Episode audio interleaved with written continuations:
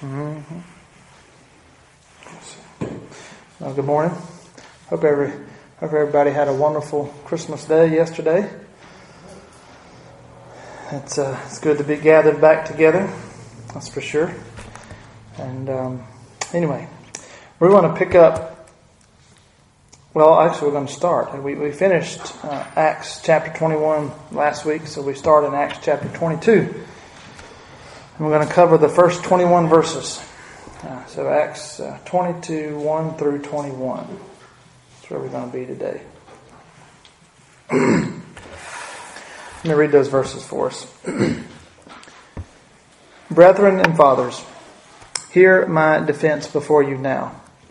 And when they heard that he had spoke to them in Hebrew language, they kept all the more silent. Then he said, I am indeed a Jew, born in Tarsus of Cilicia, but brought up in this city at the feet of Gamaliel, taught according to the strictness of our father's law, and was zealous towards God as you all are today. I persecuted this way to the death, blinding and delivering into prison into prisons both men and women. As also the high priest bears me witness, and all the council of the elders, from whom I also received letters to the brethren, and went I received brothers to, letters to the brethren and went to Damascus to bring in chains even those who were there to Jerusalem to be punished. Now it happened, as I journeyed and came near Damascus at about noon, suddenly a light from heaven shone around me. And I fell to the ground and heard a voice saying to me, Saul, Saul, why are you persecuting me? So I answered, Who are you, Lord? And he said to me, I am Jesus of Nazareth, whom you are persecuting. And those who were with me indeed saw the light and were afraid but they did not hear the voice of him who spoke to me. So I said, What shall I do, Lord? And the Lord said to me, Arise and go into Damascus, and there you will be told all things which are appointed for you to do. And since I could not see for the glory of that light, being led by the hand of those who were with me, I came into Damascus. Then a certain Ananias, a devout man according to the law, having a good testimony with all the Jews who dwelt there, came to me, and he stood and said to me, Brother Saul, receive your sight. And at that same hour I looked up at him. Then he said, The God of our fathers has chosen that you should know his will, and see the just one, and hear the voice of his mouth. For you will be his witness to all men that you are that, to all men of what you have seen and heard. And now why are you waiting? Arise and be baptized, and wash away your sins, calling on the name of the Lord. Now it happened when I returned to Jerusalem, and I was praying in the temple, that I was in a trance.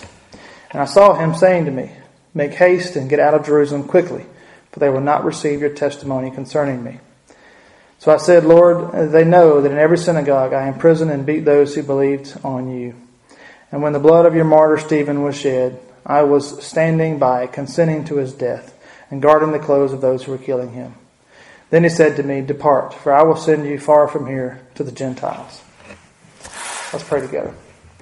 Heavenly Father, we thank you so much for our time this morning. Father, again, your word is here before us, and we hear this testimony, this defense of Paul's ministry and his calling um, from you. And so we just pray that today uh, you will teach us through your word, and uh, pray that you will change us uh, because we were here today. In Jesus' name we pray. Amen.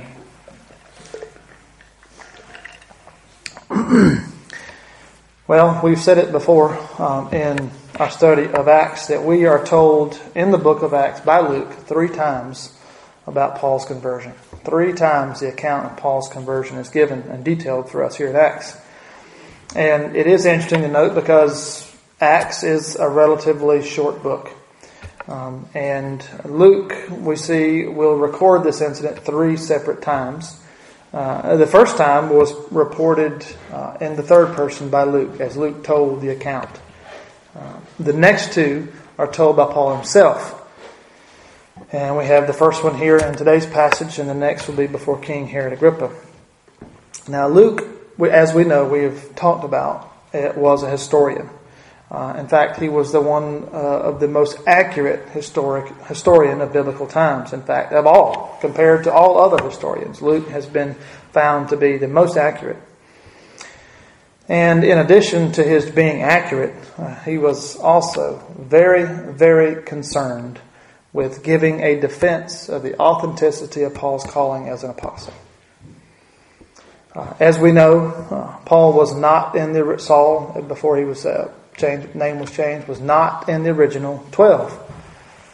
But we know that next to Jesus, Paul was the most important church leader in all of history, all of church history, next to Jesus. Uh, of course, Paul wrote thirteen of the New Testament books, um, and so as far as his importance in church history, he is significant, okay, to say the least. And, and Luke here is trying to communicate that, communicate Paul's significance here.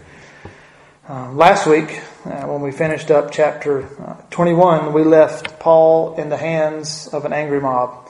Uh, the civil uh, government had kind of stepped in and uh, seized him and we're going to take him into custody, had bound him with chains, we're lifting him up, and they were taking him over to the barracks. And then remember, Paul said, Hey, can I speak? And he stopped. and we talked about the importance of uh, the defense and, and the importance of the Christian being able to give a credible defense to what is going on. And, and we need to be able to articulate uh, a defense for the gospel. But so we left Paul there. And if you remember, as uh, he was, uh, as he stopped and asked if he could speak uh, to the people, then he waved his hand, and there was just a silence. This angry mob of hundreds of people, maybe I, I don't know how big the mob was; it was large, uh, but just became silent just by waving his hand. And uh, he spoke to them as he greeted them in the Hebrew language which uh, that in and of itself was a sign of respect to the people. Now, you would think about it for a minute. Um, this is a mob that wants to kill him. But he's taking the time to show them respect and to, to, to speak to them in the, the Hebrew uh, language. And one thing we can notice about his, uh, his uh, if you want to call it a sermon or a speech or his defense, he didn't use any fancy academic jargon. We know Paul was learned, okay, a brilliant uh, man. Uh, but he didn't want to sound smarter or more religious than anybody else. He just wanted to communicate very simply and very effectively. And one thing we can notice is that Paul, in his defense, uh, used uh, the same words. He started with the same words that Stephen used many, many years earlier as he was martyred. And we see this in verse uh, verse one and one through three. So let me read those together. Uh, together, uh, verses uh, one through three. Uh, Paul starts, "Brethren and fathers, hear my defense before you now." And when they heard that he spoke to them in the Hebrew language, they kept silent all the more. Then he said, "I am a Jew, born in Tarsus of Cilicia, but brought up in this city at the feet of Gamaliel, taught according to the strictness of our father's law, and was zealous towards God." As you all are today. Notice in, in his opening, first of all, this greeting brethren and fathers. Now, again, put, put, try to put yourself in the situation. It's a, a violent, angry mob who's probably already tried to beat you up, was going to kill you had the authorities not stepped in. And he greets them as brothers and fathers. It was a greeting of respect and honor. Okay? Um, it says uh, that they kept all the more silent when they heard him speak in Hebrew.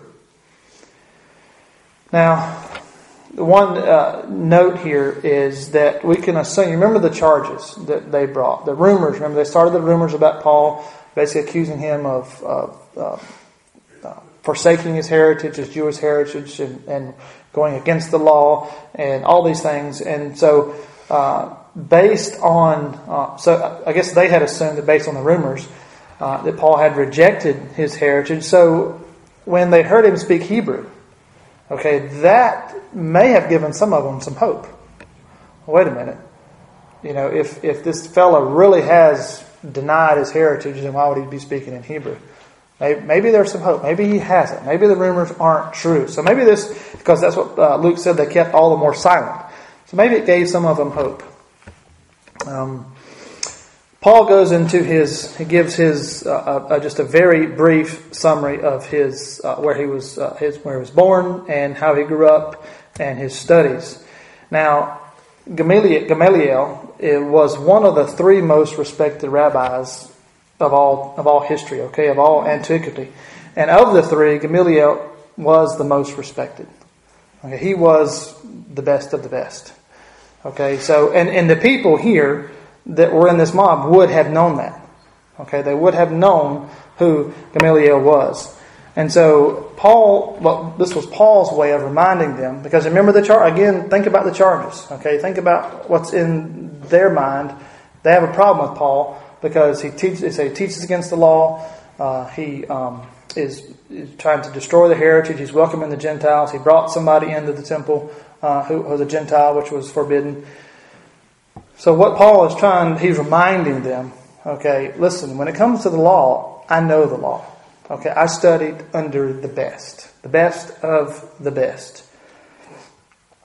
Uh, one thing about uh, Gamaliel, he had a wonderful reputation, uh, but his reputation, he had a reputation for not only being brilliant, okay, intellectual, very smart, but he was also gentle and kind. He had a, a, just a, a personality about him. He was known for that, known for his gentleness and his kindness.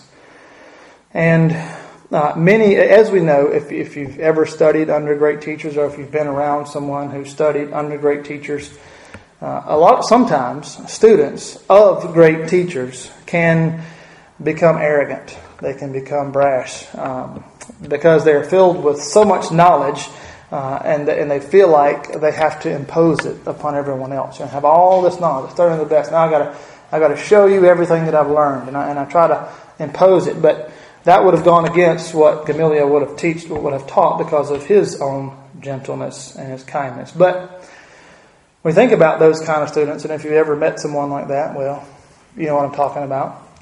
Uh, but that does happen. It happens a lot. And Saul was no different. Okay, Saul, as a student of that, okay, before he was saved, um, he learned to love the law. He, lo- he learned a, lo- a love of the law.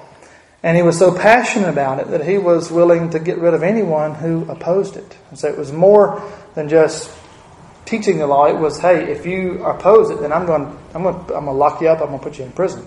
I mean, it was he was that passionate about uh, the observance of the law.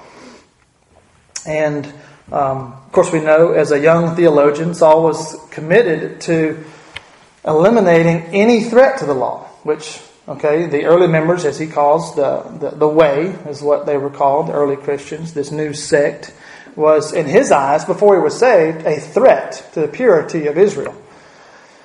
So, again, Paul was determined to do everything he could to destroy this threat. Because, again, he was zealous and was passionate for the law, and this was a threat to the law, to the purity of the law.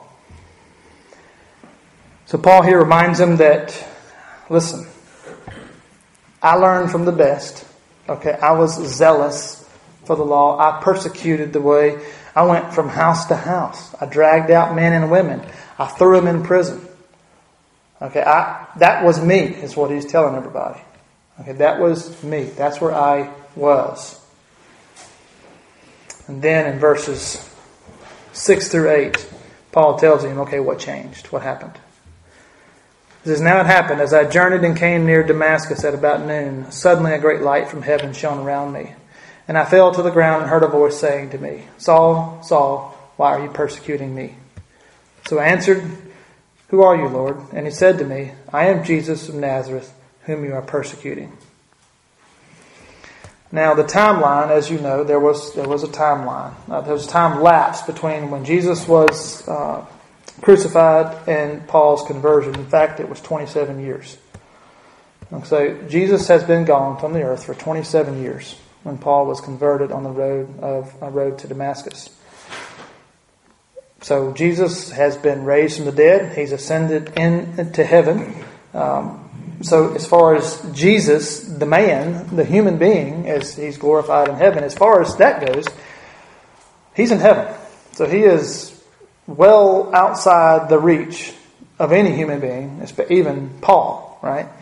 Uh, uh, so, when why, why does Jesus say, or excuse me, why does when when, when Paul asks, uh, "Who are you?" He says, "I am Jesus of Nazareth, Nazareth, whom you are persecuting." Well, again, Saul couldn't do anything to hurt Jesus personally, but what Jesus was saying is that Saul, by persecuting my people, you're persecuting me. That's what Jesus was telling Saul. You're persecuting my people, you're persecuting my church, which is what the church is called the body of Christ. Uh, then that is the same thing as persecuting me. That's what Jesus was saying. Remember what Jesus said in Matthew 25, verse 45. He says, uh, and this was when um, we talk about the judgment, and we had uh, he separated the, the sheep and the goats, and and um, Jesus said this. He said, "Surely I say to you, inasmuch as you did it to the least of these, you did, or, excuse me, as you did not do it to the least of these, and you did not do it to me." You remember that interaction when he was talking about uh, visiting me and feeding feeding the hungry, and people were saying, "Wait a minute." You know, when did I do that to you? And Jesus, remember what Jesus said. You did it to these, you did it to me. Uh, same on the opposite, on the negative, for those who did not serve him. And we see that's, that was a um, pronouncement of a sentence of judgment. But you see the connection. You see the connection between Jesus and his people. If we treat Jesus' people badly, then we're treating Jesus badly. If we're persecuting uh, Jesus' people, then that is a persecution of Jesus himself. Verse uh, 10 uh, through 11. So I said, What shall I do, Lord? And the Lord said to me, Arise and go into Damascus, and there you will be told all things which are appointed for you to do. And since I could not see for the glory of that light, being led by the hand of those who were with me, I came into Damascus. Now remember this high and mighty Saul, this um, expert in the law, this theologian who is zealous for the law, who's persecuting um, Christians. Um, Calvin noted now about his uh, having being led by the hands of Damascus. No more riding. We, when we talked about this when we when we hit this back in Acts earlier, uh, but instead of coming into Damascus on a mighty horse or, or a steed or something, you know, in, in his power, he gets led by the hand because he can't even see. And Calvin commented here, he says, uh, This is the voice of a tamed man. And this is the true turning unto the Lord. When laying away all fierceness and fury, we bow down our necks willingly to bear his yoke and are ready to do whatsoever he commands us. A tamed man. This is the voice of a tamed man, one who knows what it really is like to submit to the Lord, who's willing to lay away all the all that fierceness and fury, and it says to bow down our. you can. He didn't say stiff necks, but I'll say it. Our stiff necks, willing to do whatever He commands us to do. So again, instead of uh, Saul riding into Damascus on a high horse, he was being led uh, by the hand as one that would grope around in the dark. And of course, Paul telling everyone, he says, I was led into the home of Ananias. Now, Ananias, again, he mentions, he mentioned, he, he's dropping names here, right? He's mentioned Gamaliel for a reason. There's a point why he mentions that, right? Because he would be known to the people. It's the same case with Ananias. He mentions that, uh, obviously it happened, but he mentions it here again to make a connection with the people there, because the people there would have known the name Ananias.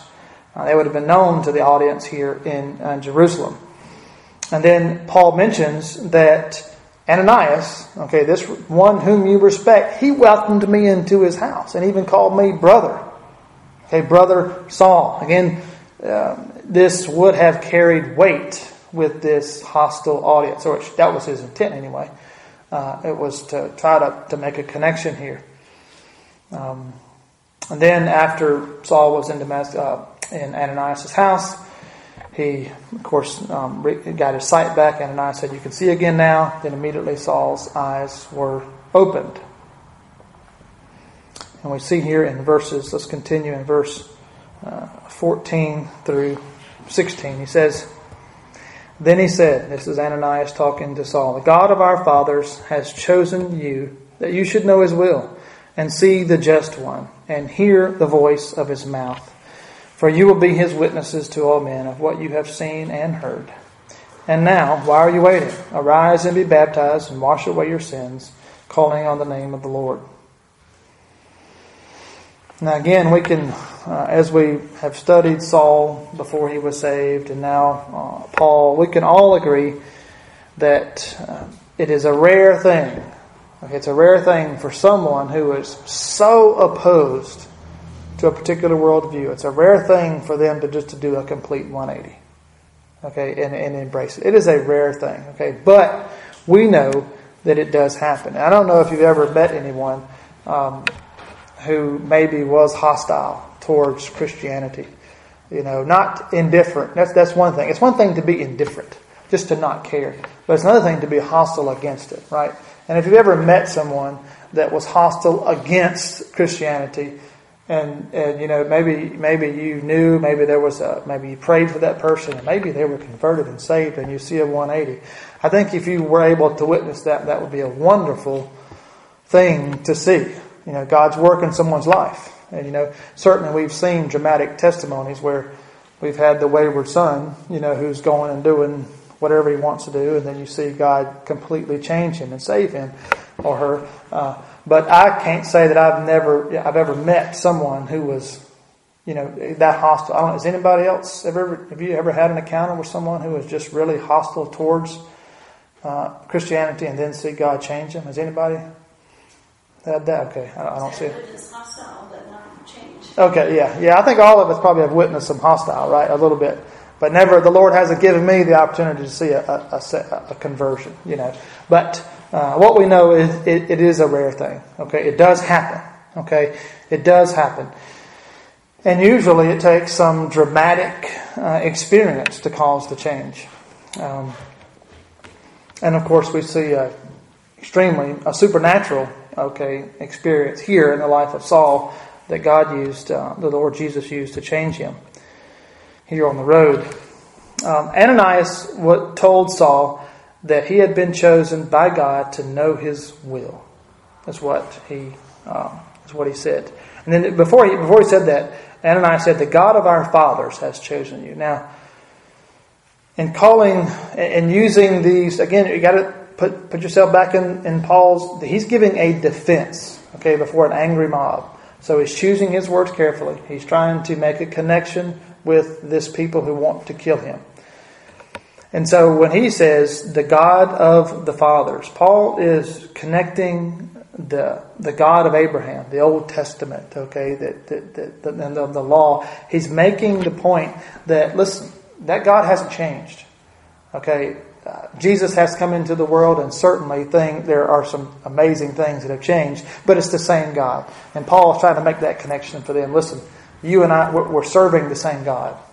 Okay, you're on one side of this and you're looking at this through the eyes of a devout Jew who denies Christ was the Messiah.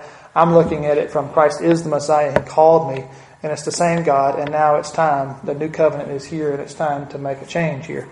Uh, but so that's, that's Paul is trying to to use those words to connect to say, listen, it's, it's the that same God. Paul saying that same God that you are so zealous is the one who called me, is the one who wants me to know His will and to uh, to preach and to teach about the just one. So that's the you know reason for using these these, these words here. Um, notice notice here that Luke is very careful to detail the circumstances surrounding Saul's call to be an apostle. In we know if you've studied, if you're good students of the Old Testament, that uh, we do have accounts that there were there were many who uh, went out as uh, would be called prophets who had not been sent. They were not sent by God to be prophets. And we know that to be a true prophet, true prophet, that the one had to be called directly by God and anointed by His Spirit to be an agent of divine revelation. This was all God. In other words, a man just can't choose to be a prophet on his own. Okay, it was definitely a calling uh, directly uh, by God. And we see uh, the calling to be an apostle. We know we've, we've gone over the qualifications of an apostle. You had to be a disciple of Jesus, you had to be eyewitness of his resurrection, and you had to be called by him. Now, this, this record of Paul being called by God as an apostle is yet another um, time where Luke is putting this before us uh, and his audience. He's recording this for us because, again, he was not among the original 12. Um, but he did have uh, the most important credential of all, to anyone that could have, and that was what? He was directly called by God Himself, by Jesus. He was directly called by Jesus Himself into ministry. And acknowledging that here when he's with Ananias, that's, that's what Ananias was confirming. Ananias was confirming for him, hey, listen, God has called you because he revealed it through the Spirit to Ananias.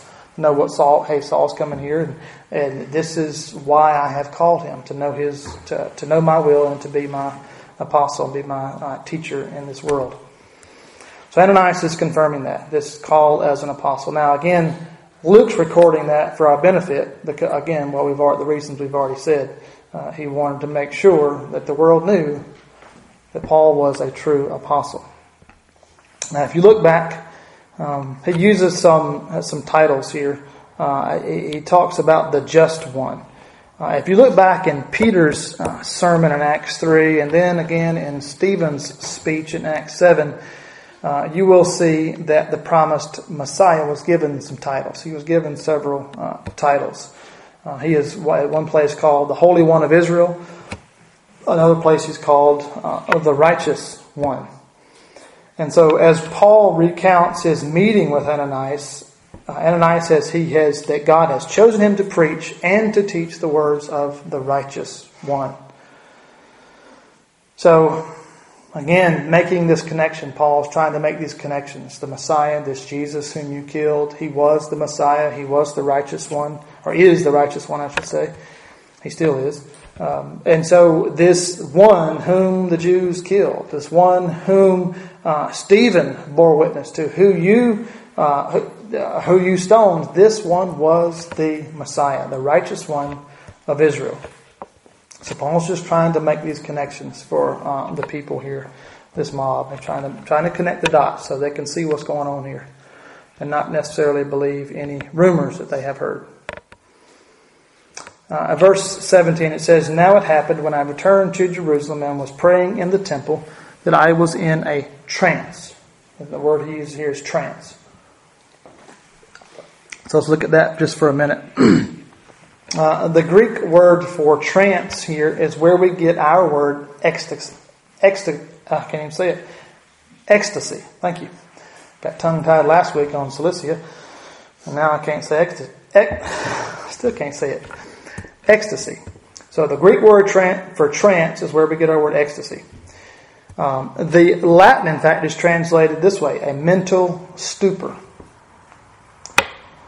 So, okay, what exactly is Paul saying here? Well, well we need to admit, uh, you know, for a moment here that there is a mystical element, okay, with um, that that uh, is present here. We really, okay, really under exact what was really going on. Well, we can't 100 percent be sure okay, what was really happening. But we know that uh, that he had uh, an experience with uh, with the Lord and with uh, the Holy Spirit. But we know that this, of course, is not the only time. This kind of mystical element. It's not the only time uh, that this could be seen in the life of Paul. So God was communicating with Paul in special ways. Okay, we have to just admit that.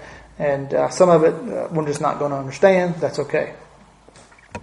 Um, where did we see this has happened in other places, right? Remember uh, a couple of times we talked about it. Uh, we in, in this our own study in Acts. Remember Peter's own vision. Remember when he was at Cornelius' house. Remember he saw the sheep coming down. He was in a vision. He was in the spirit, and he saw a sheep coming down. Remember he was talking about the things that uh, used to be unclean and how how um, they're now clean, and he was referring he was trying to tell Peter that it's okay for the Gentiles to come into uh, to the kingdom, if you remember that. Uh, we see another experience like this detailed for us um, when, uh, because John tells us when he writes uh, Revelation, or in the first chapter of Revelation, he says, I was in the Spirit on the Lord's day. And then these things were revealed to him. Now, how, now can we really explain what was 100% going on? When John said, I was in the Spirit on the Lord's day, no, we really can't explain that, right? Um, we can't really explain what kind of trance Paul was in when he was in uh, the temple. And that's okay that we can't explain it, okay? We're talking about a God here who does supernatural things that uh, we will not always be able uh, to understand. but what the point Paul is trying to make is that he had been praying and the Lord moved him into this experience, okay? And in that experience, Paul had seen and heard him again. Jesus was speaking to Paul again. And this is after the road to, on Damascus. And we see a similarity uh, between the call of Paul and the call of an Old Testament prophet, Isaiah, when he was in the temple. And if you remember that, in Isaiah's vision, you remember the Lord said to him, Whom shall I send and who will go for us? You remember that question. What Isaiah say? Here am I, Lord, send me. God, you remember that call on Isaiah's life. I mean, if, if if you ever had to imagine, you know, God, God calling on your life, this was not be the call you would imagine, right? The call that God gave to Isaiah. That is not the one that you would ask for yourself. If you could decide that for yourself, right? You would never ask for that kind of call because you remember the call.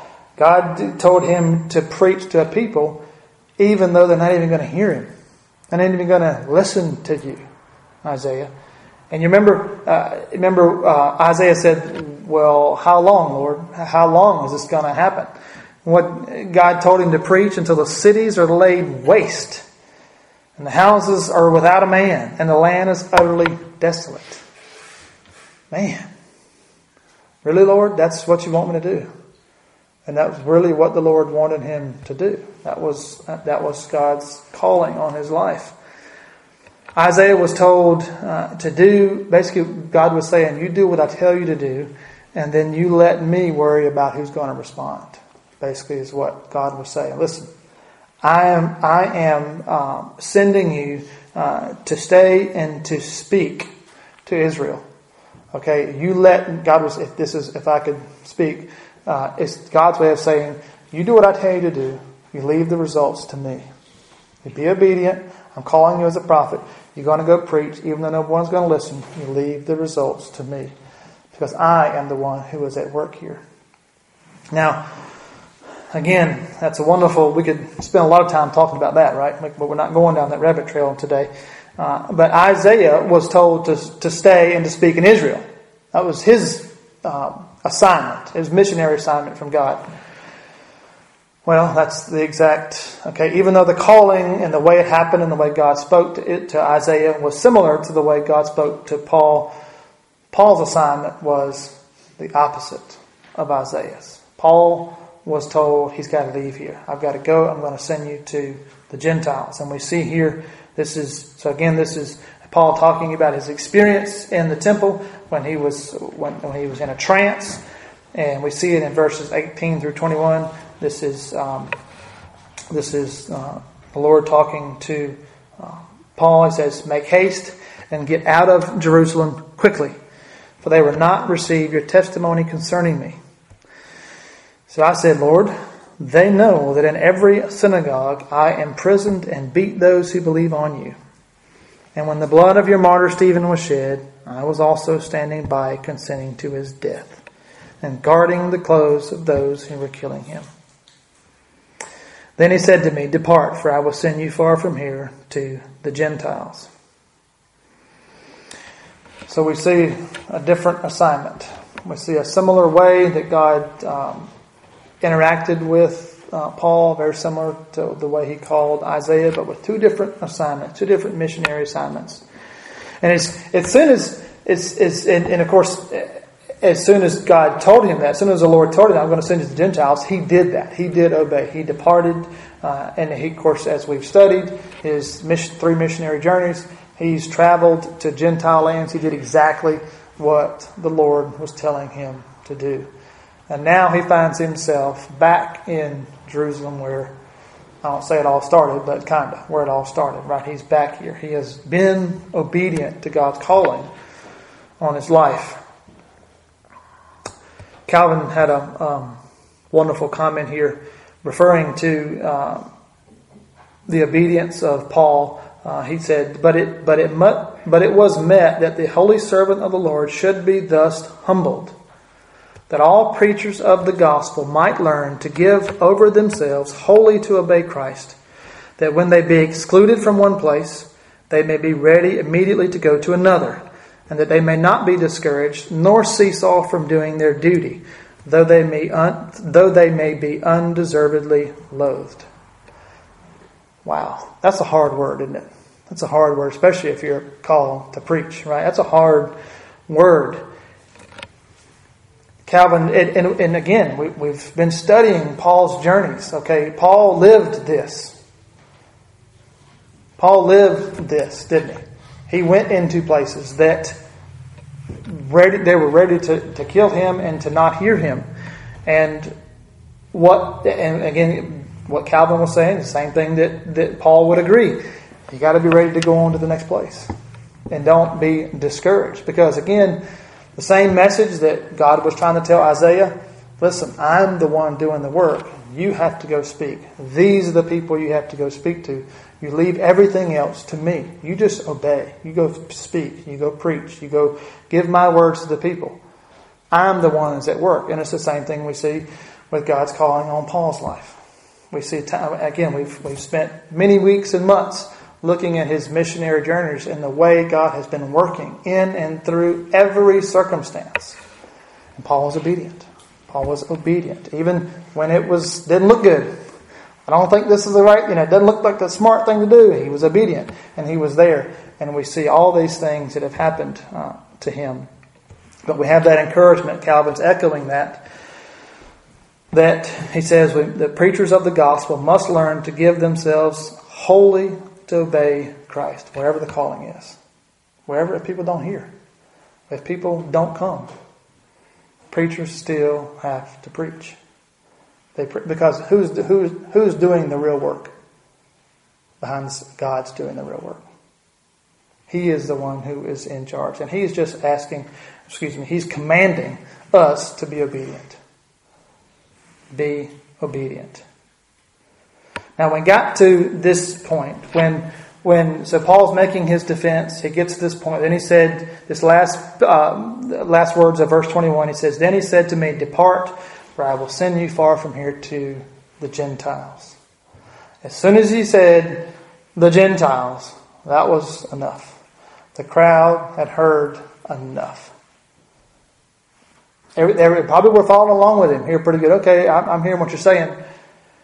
But as soon as Paul says that the Lord was sending me to give the gospel to the Gentiles, they had heard too much.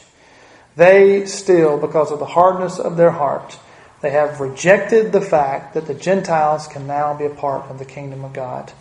And they considered Gentiles coming into the kingdom, into the family of God, as blasphemy. Okay, so this was, they, they had not, they, they cannot reject that. They cannot accept that, excuse me, at this point. That's too much. Now, Paul's defense, as we have seen here, if it converted anyone, it was maybe only a few. Um, we don't know. We don't have record, right, of what had happened here.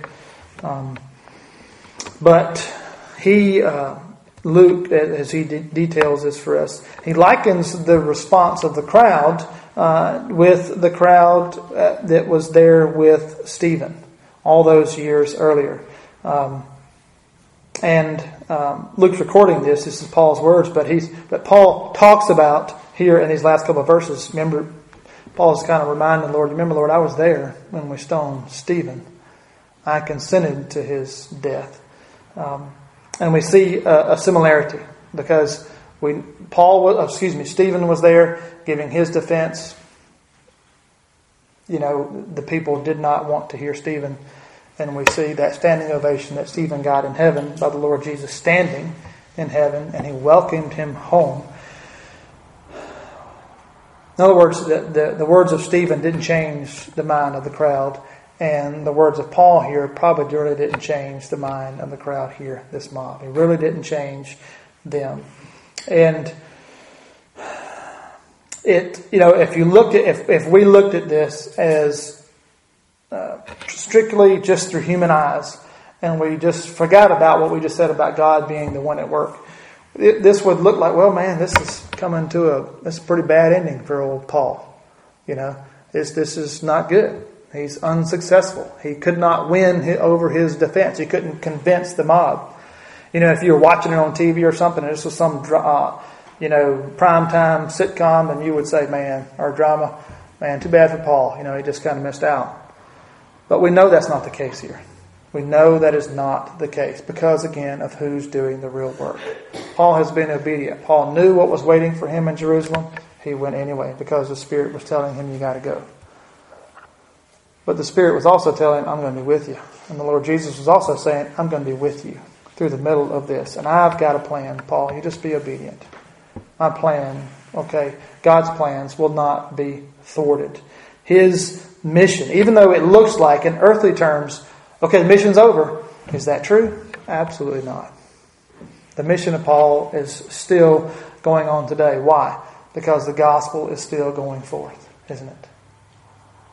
The gospel is still going forth. No matter how bad it looks, okay, the testimony of Paul, okay, the gospel, the message to the Gentiles, it reaches every corner of the world today because God chose him to speak, chose him to speak as an apostle to the Gentiles. And that message is still happening today.